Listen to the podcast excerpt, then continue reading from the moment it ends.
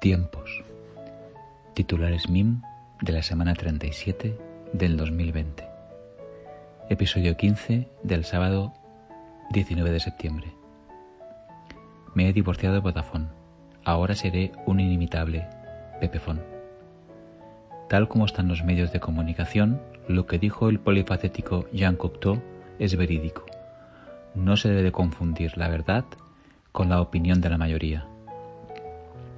La NFL, que empezó la semana pasada, tiene un equipo en Washington que se llaman los Redskins, Pieles Rojas.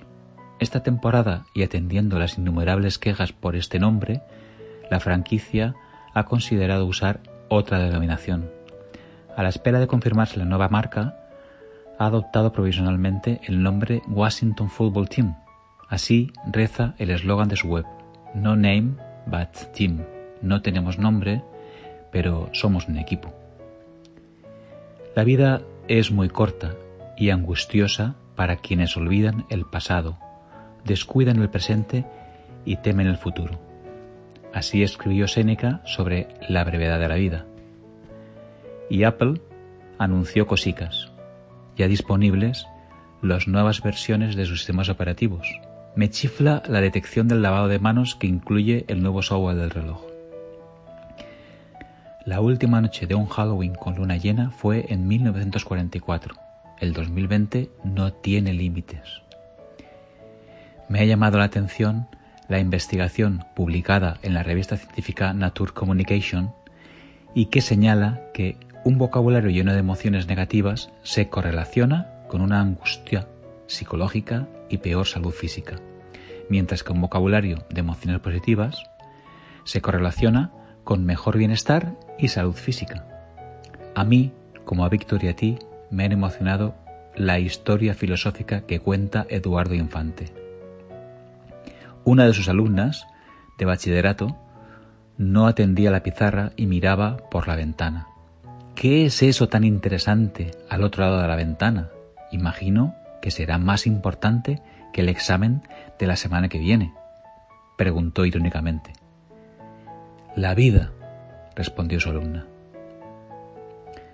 Cuando uno enseña, dos aprenden. Es una frase perfecta del escritor de Missouri, Robert Anson Haitley. He reducido el tiempo para contarte cosas mini por aquí. Razones no me faltan. Poniendo en orden la web de los senderistas, viendo más vídeos sobre el café de especialidad. Me falta hacer lo que hacen las civetas.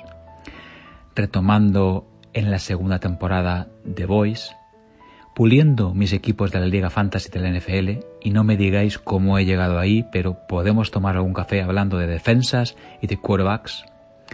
Corriendo, ya soy capaz de consumir 48.1 milímetros de oxígeno por kilo en un minuto.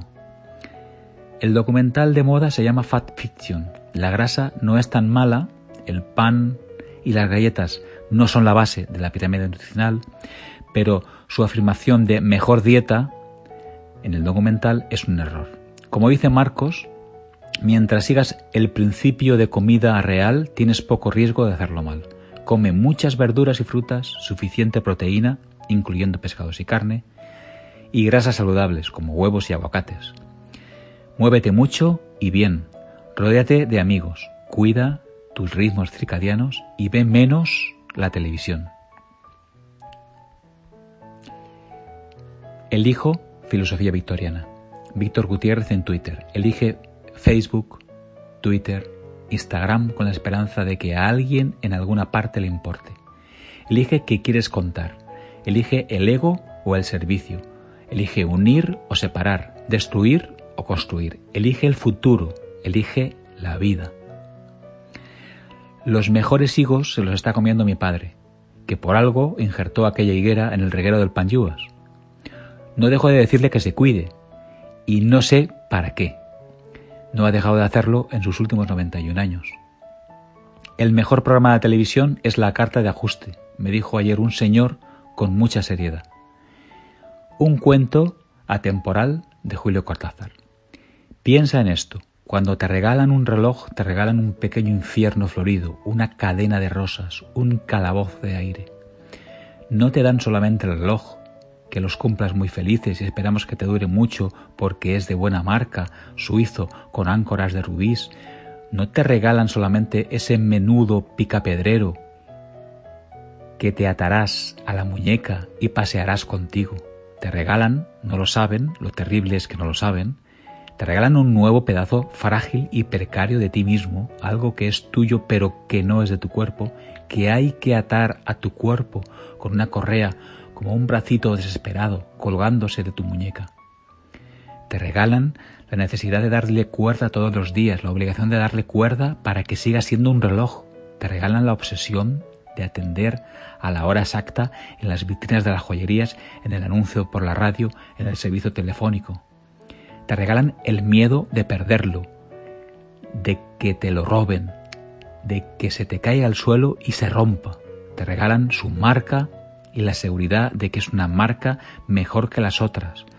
Te regalan la tendencia al comparar tu reloj con los demás relojes. No te regalan un reloj. Tú eres el regalado. A ti te ofrecen para el cumpleaños del reloj. Y el tiempo meteorológico anda ya alborotado. El otoño entrará el martes a las 15 horas 30 minutos, hora central europea. Es todo. Cuídate. Te leo el próximo sábado. Feliz semana. Manel.